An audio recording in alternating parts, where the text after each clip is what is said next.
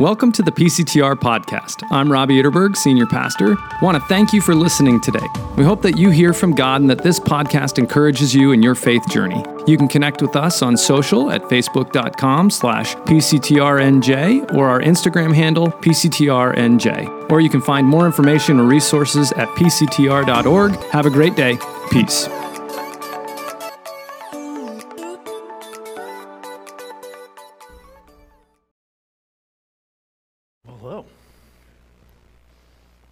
Name's Christian. If we haven't had a chance to meet, I am the other pastor here at PCTR. And it's my uh, honor to be able to come and uh, give the concluding sermon for the series that we've been in for quite a while. That series is Asking for a Friend. And um, we're, the idea of asking for a friend, and it's kind of an internet parlance for I'm asking a question, and it might be for a friend, but it actually might be for me. And uh, we've been trying to wrestle with a variety of different questions along the way. Um, and I've really enjoyed hearing how Robbie um, kind of answers and wrestles with some of them. Some of the questions along the way have been the exclusive claims of Christianity. Science and faith, how do those fit together? The problem of evil and why bad things happen. How can a loving God allow people to go to hell? Can we trust the Bible? Is the Bible racist? These are some of the, the questions we've been wrestling with. If you haven't had a chance to hear those sermons, I encourage you to go to Facebook or our online places where you can actually hear those or the podcasts. Um, I think they can be very helpful. And these are just some of the questions that we've been wrestling with, and we're going to wrestle with one more tonight. And the question we're wrestling with tonight is Isn't the Bible regressive and oppressive to women? So we're going to explore that a little bit. It reminds me a little bit of being a, a, teacher. There was about a decade where I was a Bible teacher both in California and in Idaho. And um, it, I thought it was good practice. In fact, I think most pastors should actually be Bible teachers and have to face high school students day in and day out and answer their questions because um, high school students are becoming more and more bold and they're wrestling with their faith and what it means for their faith to be their own and not just their parents or not just their schools in that case or their church. What does it mean? And so they ask great questions. And I had to learn um, a variety of different things, a, a variety of different skills, and, and, I answered the best as I could. But it was always important if I come to the end of something and, and I feel like I don't quite have it, or if, I, if there's a subject I don't know, it's, it's fair to say, I don't know. Let me get an answer and come back to you. I think that's a great principle. As we talk about some questions, sometimes it's fair to say, I don't know, but let me get that for you. And let me work on that because I trust that there are good answers out there to wrestle with these things. And so we're we're working through these questions. We'll work through this last one about women and the Bible and faith and how that fits together. But of course, it's not going to be exhaustive. It's just impossible. We will, I would wear you out if we went on and on. And uh, we can only do so much in the time that we have. But pulling from uh, a, a, a, sermon series from, I think it's almost a year ago, the Enneagram series. Is it two? I don't know. It's a blur. I'm a big, I'm a big five on the Enneagram cycle. And that means I, I enjoy resources and I, lo- I want to equip you with resources. And so if this has kind of whet your appetite or you have some other questions that are out there, I want to share some resources that would be able to take some of these things a little bit farther, and I would be thrilled to even be talk to you about some of them. So let me just show you a couple books really quick, okay? I don't get any money for this, but I want to resource you. I'm an Enneagram 5. Here's one by Amy Orr Ewing Is Believing in God Irrational? Okay? This is out there. Um, and that is a helpful, more recent book on apologetics. So, is believing in God irrational? Then another one, uh, especially helpful for today's topic, is um, it's by Randolph Richards, and the title is Paul Behaving Badly. Was the apostle a racist, chauvinist jerk? They have answers.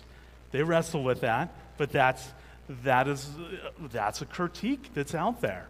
And so that's, that's a good book. And then um, uh, another one in that same vein. This one's by Mark L. Strauss, and uh, it's this Jesus behaving badly, the puzzling paradoxes of the man from Galilee. Okay? Jesus behaving badly. So that focuses in, of course, on the person of Christ. And then um, an, a book that actually Robbie and I were talking about a couple of years ago, pre pandemic, that kind of fed into some of this is this one. Um, again, a contemporary one Confronting Christianity 12 Hard Questions for the World's Largest Religion by Rebecca McLaughlin. It looks like that. All right? So there's resources out there. I'll try to get this up on our social media. If you're interested or you can ask me later, I'll have those. But again, I'm just I want to resource you because there's more to be said than we have here, but I'm try to do the best that I can. Okay? Lord willing. And um, let me see.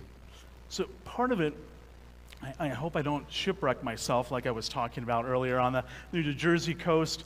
Um, but I, I think there are good answers. And when we look at the Bible in context, we can see amazing things.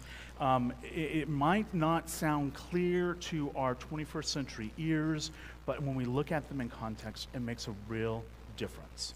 And uh, I think there's just straightforward heroes in some case, like Deborah. And we heard that passage read by Michael, who crushed it on the names. Biblical names can be kind of tough. And he did it, he did a great job. And so Deborah who was raised up. Before, 3,000 years before we had RGB, RGB, right? The um, uh, notorious RGB, the, um, the Supreme Court Justice, the first woman to the Supreme Court Justice, we had Deborah, who, um, who was a judge and settled things amongst the people. And, um, and uh, not only that, was a military leader. And so she just rises up, and I think it's an, an impressive story. And she lets the military leader know that I'm going to go with you, but um, it, it's part because I am there, and they're going to be delivered in my hands. And we want to be clear about what's going on here. She's clarifying what's going on, and God's going to work through my presence there. And, and the judge, God is always working through the judges and trying to help them the people find themselves in difficult situations. They cry out to God for help, and He sends a judge. And Deborah is the judge to help them out. And so, straightforward hero in, in those cases. Um, and, but there's other passages that can be a little bit difficult. Some of them come from they come from the Old Testament, they come from the New Testament. Paul is one that is sometimes pointed out that he's got some pretty hard things to say to our 21st century ears. Um, but from him also, if we, if we take the principle of the full counsel of Scripture, not just one passage, but try to look at multiple passages, take the Bible in its context. It, it, it kind of goes back to that, that idea um, I remember from geometry. Can you remember all the way back to your geometry class? That you can, you, can, um, you can know that you have a line if you have two points, but it's really good to have three. You remember that idea?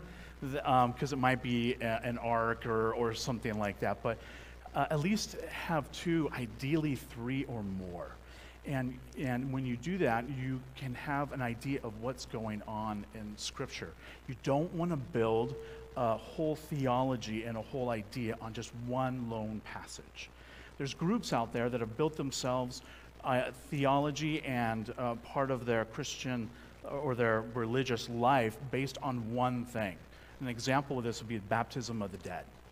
There is one curious reference to the baptism of the dead in the New Testament, but we like we don't have anything else that comes at it. We only have one point, and so we're not quite sure, and so we're cautious as Orthodox Christians about building anything on a single point.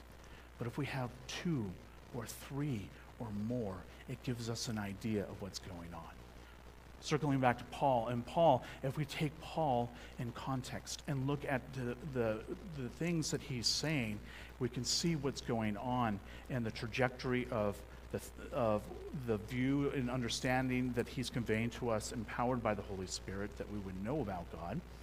and, the, um, and we can help address some of the other passages. And so our reading tonight actually comes from the pen of Paul. It's Galatians chapter 3, verses 23 through 29. And uh, let's hear God's word for us tonight. Before the coming of this faith, we were held under custody under the law, locked up until the faith that was to come would be revealed.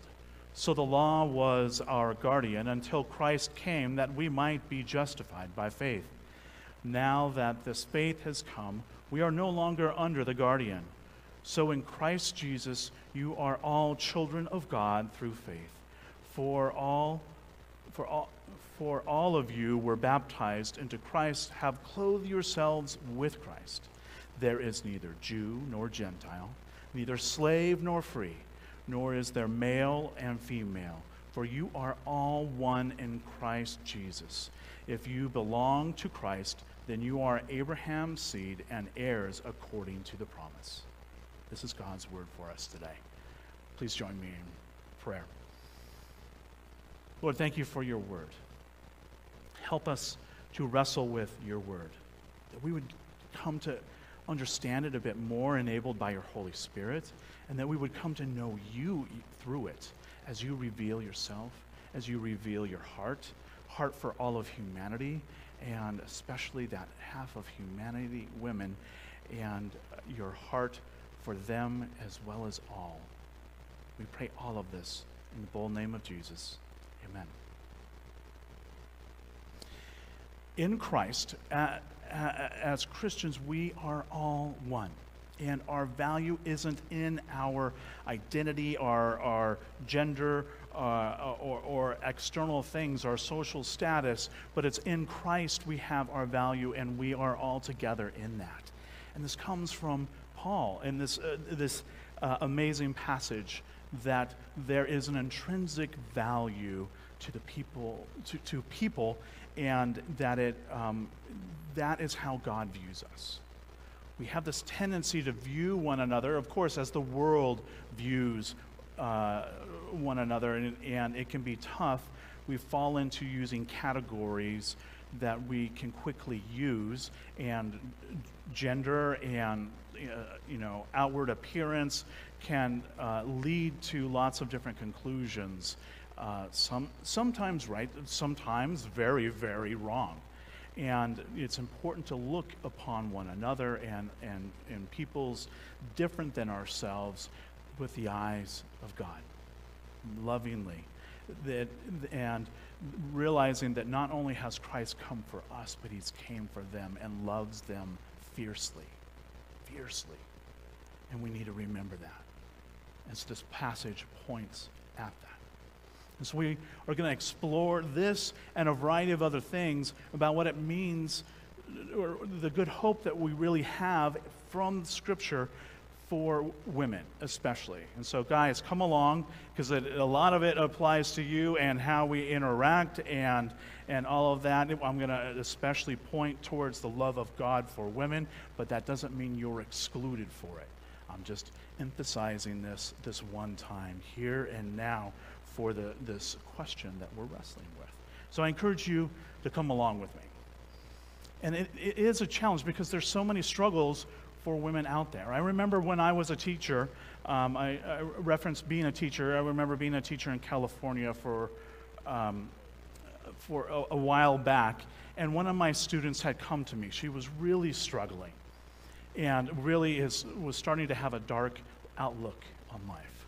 I'm not going to use her real name for the sake of this, for confidentiality, and it goes out on the internet. I'm not going to use her name. I'll call her Rachel. But Rachel uh, had been abused by uh, an extended family member, and that extended family member was all around. And she was not being believed by family, and she felt caught and didn't know what to do. And, and I was in a place where she trusted to tell me that, and, and open that up. And I let her know that, that it is wrong, that it's absolutely wrong what was happening to her, and that something needed to be done. And I was going to help connect her to resources to be able to help her out. but it's a very real struggle that happens all over the place.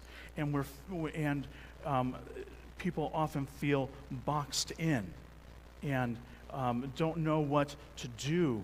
Um, our, our culture has struggled with openly addressing certain things, and um, women have felt the impact of this for, for really for eternity.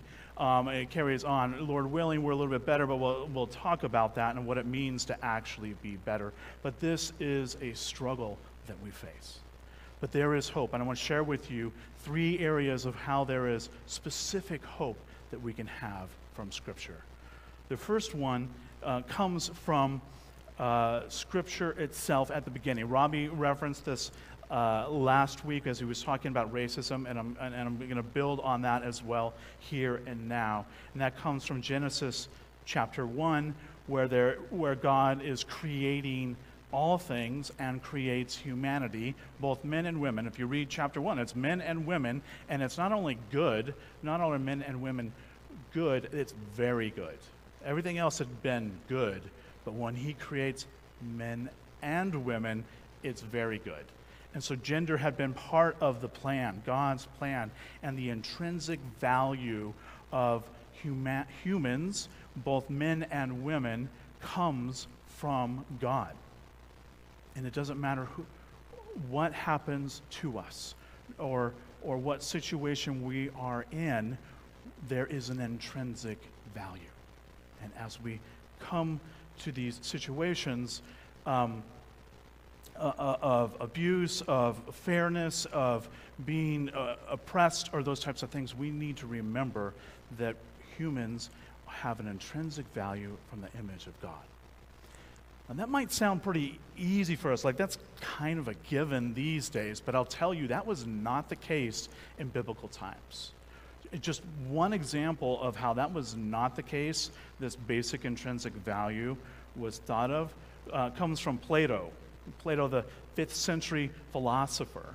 And he put out there this idea that only men were created in, the, um, in God's image and that only men had the opportunity um, post life to be able to be in the stars, is kind of how he conveyed it. Um, it's, it's not quite heaven, he had a slightly different idea. But if, if, if the men were bad, they would actually be transformed uh, after that first life and they would actually become women. So, gentlemen in the room, you are forewarned, right? no. Um, yeah, so he is not believing this. And then there were people who tried to write Christian uh, writings and included these types of ideas. There was this idea in uh, a text found in the, it's called the Gospel of Thomas and Nag Hammadi in Egypt. And it was a, made a big deal of when the Dan Brown and those books came out, like, oh, what about the other Gospels? There were other Gospels. What about the Gospel of Thomas? Well, the Gospel of Thomas, you can look it up. You can search it on the internet. It's not very long. You can get an English translation. And if you go to the last chapter of the Gospel of Thomas, in it, it's um, Peter asked Jesus near the end of his earthly ministry uh, about what's going to happen with, when people go to heaven, and he asks specifically about Mary, mother of Jesus. Peter's, Peter's like, what, what's going to happen? And, and Jesus says, Oh, that's okay. I'll make her a man, and then she can go to heaven. It's the same idea. And, and, and, by the way, that's why that's not included in our Bibles, because that is way off base. And that is not substantiated. All right? And the church recognized what was inspired and what wasn't inspired. But this is an idea that was out there, and um, it was completely contrary. And the Bible on page one refutes this idea that there's an intrinsic value in not just men, but in women also.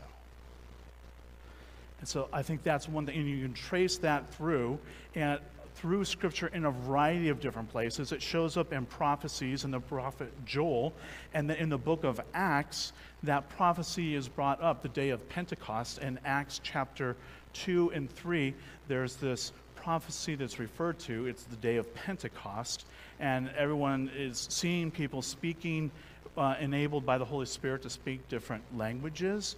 And they're like, what's going on here?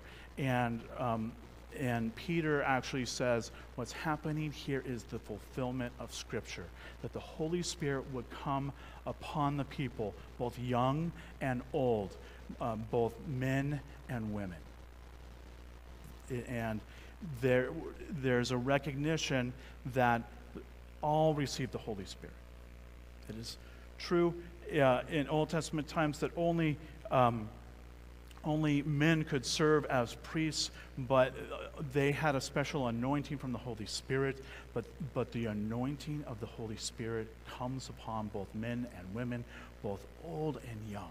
They receive the Holy Spirit. And we are in those times since Acts 2 and 3. Very good news. So here's a second thing, and a second point that we can kind of catch the trajectory of Scripture and what's going on, and it's this that God is the foundation of our morality. God is the foundation of our morality. Now, in the church, that might kind of be a given, but I'll tell you, our world is really struggling with this. And they want to say that there is no objective reality. And in the academy, amongst like university students, they say that there is uh, no objective reality which is fascinating because if you just listen long enough, you can hear the passion. You got to hear their hearts and their passion for social justice. And social, bu- social justice is something that should be addressed and worked out. But here's the thing in social justice, if you're righting wrongs, how do you know what a wrong is? What's your standard for knowing what's wrong? Where does that come from? Are we just making this up? if we're just all a collection of atoms, then and there is no objective morality, then why, wouldn't it be might is right, or, or, or something else like that, or some caste system? But Where does that objective standard come from? But in Christ, we recognize that there is an objective standard, and that um, that applies. In our, our, our morality is grounded in God and what He has for us. And so I'm putting this up there, but you could say, okay, well, what about the Bible and the Old Testament where there are passages that talk about rape, that talk about polygamy, that talk about incest, that talk about female oppression, that they talk about violence against women. And there's times it gets really bad the, the book of Judges that we got Deborah from, that she's in the early part of Judges. You read the book of Judges, it gets progressively worse. And women feel the brunt of that in a unique, wrong way. But why are these here? Is, is Scripture affirming these things and, and commending these things for us? When we look at them, we can see clearly that they are condemned and that they are not being held up as the standard, but as something that is wrong and needs to be addressed. And the problems that are arising in the book of Judges and elsewhere points again to the need for a Savior to come, the Messiah to address this because people aren't able to do it on their own. Even though the Holy Spirit is raising up judges and working through, it's not enough. And, and they're just spiraling down and worse and worse. But we can, so we have things that are there, but they're not commended. They're not encouraged. They're actually uh, included, and it, it, it's actually encouraging to know that they're there, that the Bible isn't so squeamish that it won't go and address these horrible things that are realities in biblical time and they're realities for us today. The Bible doesn't squirm away from that. Um, another example of this there was uh, the atheist Christopher Hitchens who once accused the Bible of allowing God's people to buy a wife like you would buy a horse, as if a woman was a mere possession. And so he, seized on a passage and lifted it up this idea of buying a bride. Um, and w- without any context, he put that out there as a critique of the Christian faith and the Bible. The thing is, when we look at this in context, we find something that's actually very different, that it's not really characterized as that. And, and just because um, uh, uh, um, money is given in the midst of a relationship changing there doesn't mean it's necessarily bad, and they're not necessarily buying a bride. Even today in India, there is still a, a custom, a practice of the um, bride's family giving gifts to the groom's family. And in that context, no one thinks that the family is buying the groom. That just doesn't come up. But there's this exchanging there, and there's these customs. And so, what's going on? If we dig into this a little bit more and we can see what's going on, why is this exchange of money happening here? And I think there's a, it's not I think, if you look at the historical information and, and, what's going on here, you can see some realities. One is this that um, giving some gifts um, to the family of the bride is expressing the, the seriousness of the relationship. That, that this person isn't just casually interested, but they are actually directly uh, and seriously interested in, in pursuing, you know, courting and uh, eventual marriage. Uh, there's a whole kind of betrothal process in the midst of that. Additionally, there is a protection for that bride. If that, that woman who could become a bride ever um, becomes a, wid- a widow, or if the, the marriage comes apart, the money that had been given to the family, the, the understanding was that money was to be set apart, not just put into the, the family's general funds, but it was to be set apart, and then that would be something that would protect that bride, that wife, if she found herself in a difficult situation and, she, and her husband was no longer there, either through death or uh, another difficult situation, she could, could be provided for. It's actually meant as a means of protection and honoring and respect and, and having a long term view. And so, as we look into these things, we can see a little bit more about what's going on here. Another example, it comes from Deuteronomy chapter 21, where it says this in Deuteronomy chapter 21, verses 10 through 11. If you notice among the captives a beautiful woman and are attracted to her, you may take her as your wife. After she has lived in your house and mourned her father and mother for a full month, then you may go to her and be her husband, and she shall be your wife. If you are not pleased with her, let her go wherever she wishes. You must not sell her or treat her as a slave, since you have dishonored her. Okay. so this doesn't necessarily make for easy reading to our 21st century ears, right? You know, like it wouldn't be hard to raise your hand, like, whoa, what's going on here? Um, what's happening here? Uh, wars, battles were a reality. And um, people left over after the conflict had happened was a reality.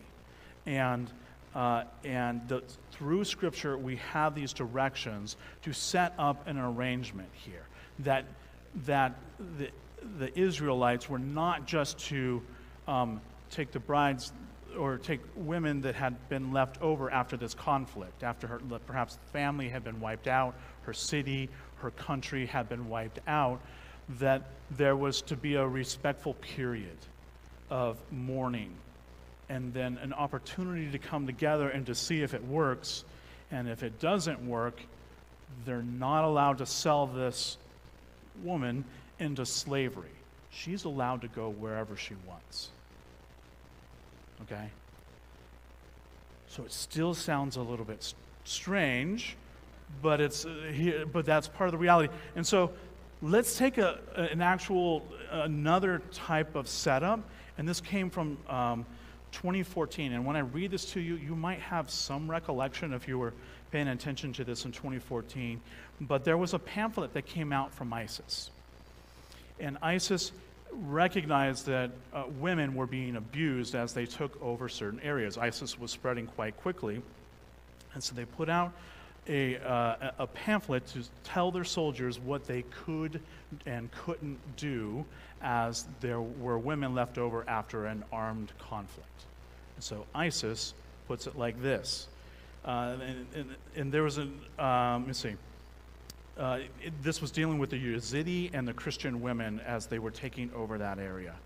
But uh, amongst other things, the pamphlet states that in accordance with the Quran, it was permissible for the soldiers to have sexual intercourse with the female captives immediately upon capture. Immediately. And not only that, she could be taken as a wife. Uh, that she, that, I'm sorry, that she need not be taken as a wife, but could only be, uh, could, could, her only status might be a sexual slave. That wasn't allowed in, 20, in, in Deuteronomy 21. It had to be, she had to become your bride. But here, that's not the case. She doesn't have to be married, she could just be a slave. And um, that it's permissible to sell her or give her as a gift if the, pers- if the man did not want her. That was part of the directions of it. And then, most horrifically, most horrifically, um, intercourse could be permitted if she had not reached puberty. This is a 21st century example. And, and when we have this example, and it was even worse before, or where there were no rules, um, women were in horrible situations when conflict came and they were still alive and standing. And in light of that, we can recognize if we're looking at it from the other way around, we can see that Deuteronomy 21 is actually providing some protection.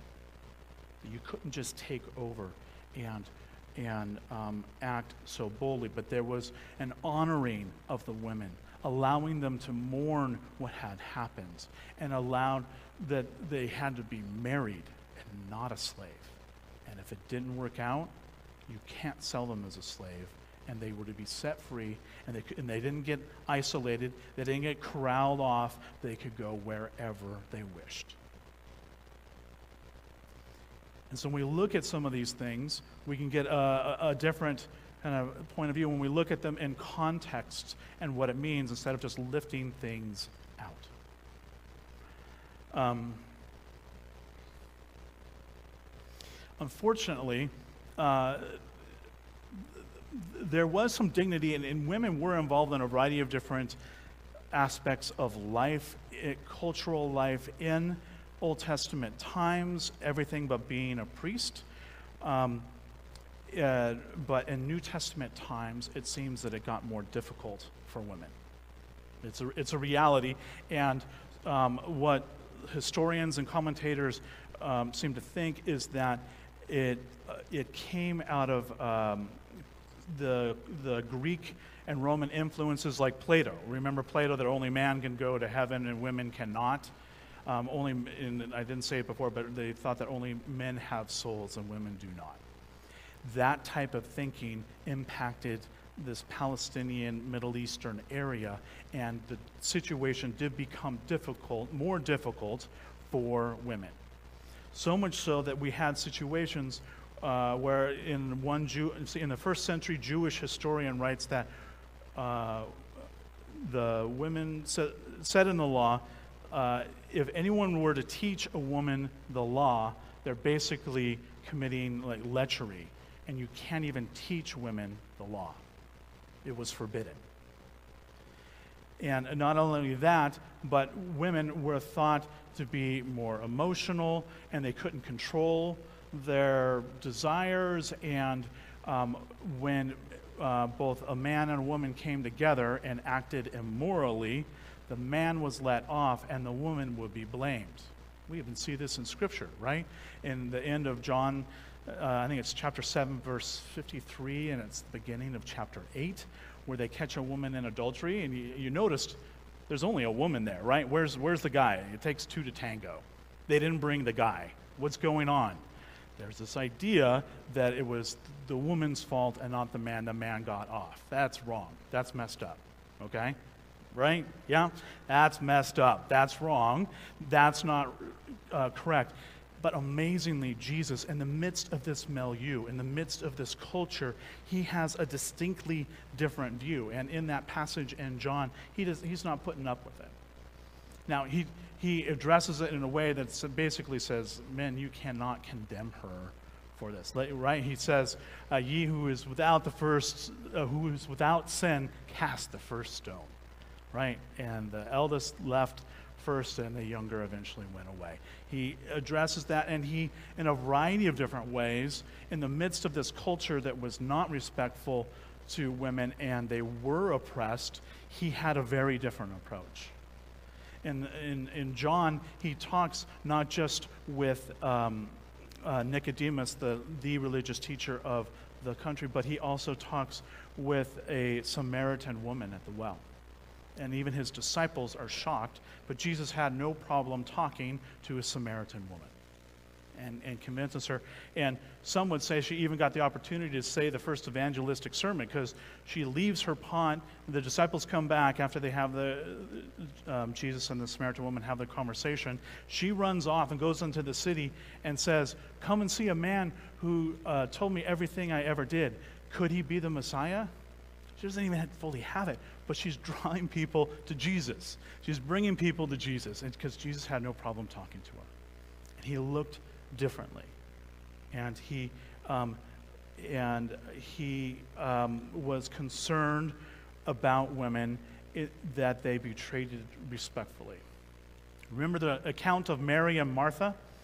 That, Mar- that Jesus came into town and is staying at their house, and Martha is all busy and um, trying to make the house all nice or all nice, and um, but Sister Mary is sitting there at Jesus' feet, and um, and so Martha goes and, and and doesn't go to her sister, but goes to Jesus. Jesus basically tell tell my sister to come and help me, and Jesus is having none of it. Jesus is having none of it, and, and, and he's saying she is concerned about what's most important. The, this is Mr. This is uh, Christian Johnson paraphrase, right? Okay, so you can go there and read it yourself. But uh, she, Jesus basically says it's fine for her to be there, and not only that, it says she's sitting at Jesus' feet. To be sitting at the feet of a rabbi is to cons- is to be considered that you are a close follower, an important follower and she's receiving an education, which is different than that law code that I read to you before that women were not allowed to be educated about the law or things like that. Jesus is acting flagrantly against that, that tradition in that first century and allowing her to be there, and not only that, saying it's more important. It's more important. And we see this in a variety of different ways. What's going on here? Let me give you one third, the third point um, will, I'll wrap up with this. The third point is this that it's only in God that we can have ultimate justice. It's only in God that we can have ultimate justice. Our culture, I said I'd get around back to, the, back to this, but we're trying to correct lots of wrongs social justice, um, inequality amongst genders, and, and a variety of different things. And we're trying to do it with legislation, we're trying to do it with politics, and the challenge is that doesn't change the human heart. It doesn't transform the human heart. We can't legislate ourselves out of this horrible problem that we're in. But Jesus addressed this in the Sermon on the Mount, where he talks about how um, it's not enough just to follow the law. Jesus in the Sermon on the Mount, Matthew 5 through 7, talks about a variety of different things um, that it's that it of course you must not murder someone but basically you can't hate them in your mind. If you hate them in your mind you're just as wrong as doing it uh, physically. He says it's not enough to not commit adultery. If you think lustfully about another person um, you're, it's just as bad as doing it yourself and Jesus is recognizing that you can't basically legislate and you can't follow rules out of the problem, the deep, deep problem that we have. It runs right through us and through the human heart. And it's only in a transformation of the human heart that we can have hope. And all these things that we're talking about, inequalities and abuse and all these types of things, our greatest hope is in the person of Christ who can change the heart. He speaks to that uh, in, in, the Sermon on the Mount in a variety of different places. He, he doesn't want us just to be rule followers, he wants us to be transformed. That we would be part of his family, that we would be able to be with God forever and enjoy his presence. That he would literally be the light of the lives that we live into eternity. And it's in him that we can have ultimate justice. We can have programs, we can have earthly um, compensation and a variety of different things, wh- whatever it is. Uh, we can force people to say things, but the problem lies deeper in the human heart. There was a guy that um, lived uh, in the Soviet Union and spent a number of years in a Soviet uh, prison who, uh, in the, this was in the 1940s, his name was Solzhenitsyn, and he said this at one point. It's, if it was it only, uh, if only it was so simple. Uh, it, if only we could, if there were evil people somewhere committing evil deeds, and it would only be necessary to separate them from the rest of us and destroy them. But the line dividing good and evil cuts through the heart of every human being. And how willing are people to destroy a part of their own heart? Piece of wisdom that points towards this reality that we need a heart transformation. A heart transformation in how we interact with one another. And, and we need God's help in that. We can't legislate our way out of it, we can't do politics out of it, but we need true transformation. And as we do, we can interact as God intended recognizing the intrinsic value in everyone, not just men, not just women, not just old, not just young, everybody. And I think these are just some of the dots that we see in Scripture that point us towards a direction. And yes, there are hard things. And we could spend time, and if we need to wrestle with some of those, we can wrestle with some of those. But the reality is that when we take them in context, more often than not, it's a lot easier to see what's going on. And that God expresses concern and care for all of humans, but he, uh, there are provisions specifically to honor and respect women. We see this in Jesus' own life, in his, his ministry, and his very reconciliation, or his resurrection. When he was resurrected, it was not a man that he chose. He could have figured it out so that Nicodemus, the religious teacher of Israel, could have been there and seen that, but he didn't. He chose Mary, not Mary, mother of Jesus. There's several different Marys, but it's Mary Magdalene, who had been possessed by spirits. It was her. The, the single most important event in human history, and he had a woman be there as the witness. In the first century, Robbie mentioned this last week, in the first century, women's testimony by itself was not held as reliable. Jesus flies in the face of that. Has Mary Magdalene, a, a, a woman that has a difficult background, but he didn't care. He or she is the first witness to the resurrection. And I think that is the hope that we have in Christ, that we can be transformed, that we would see a new way forward, that we can respect the intrinsic value in all of us. Might that be so as we are transforming along the way? Please join me in prayer. Lord, I thank you for your word. There's a lot of it, and um, some is really easy to listen. It is so sweet we love the passages that we highlight. Some of it, to our 21st century ears, is a little bit hard to swallow. Can even seem a little bit bitter.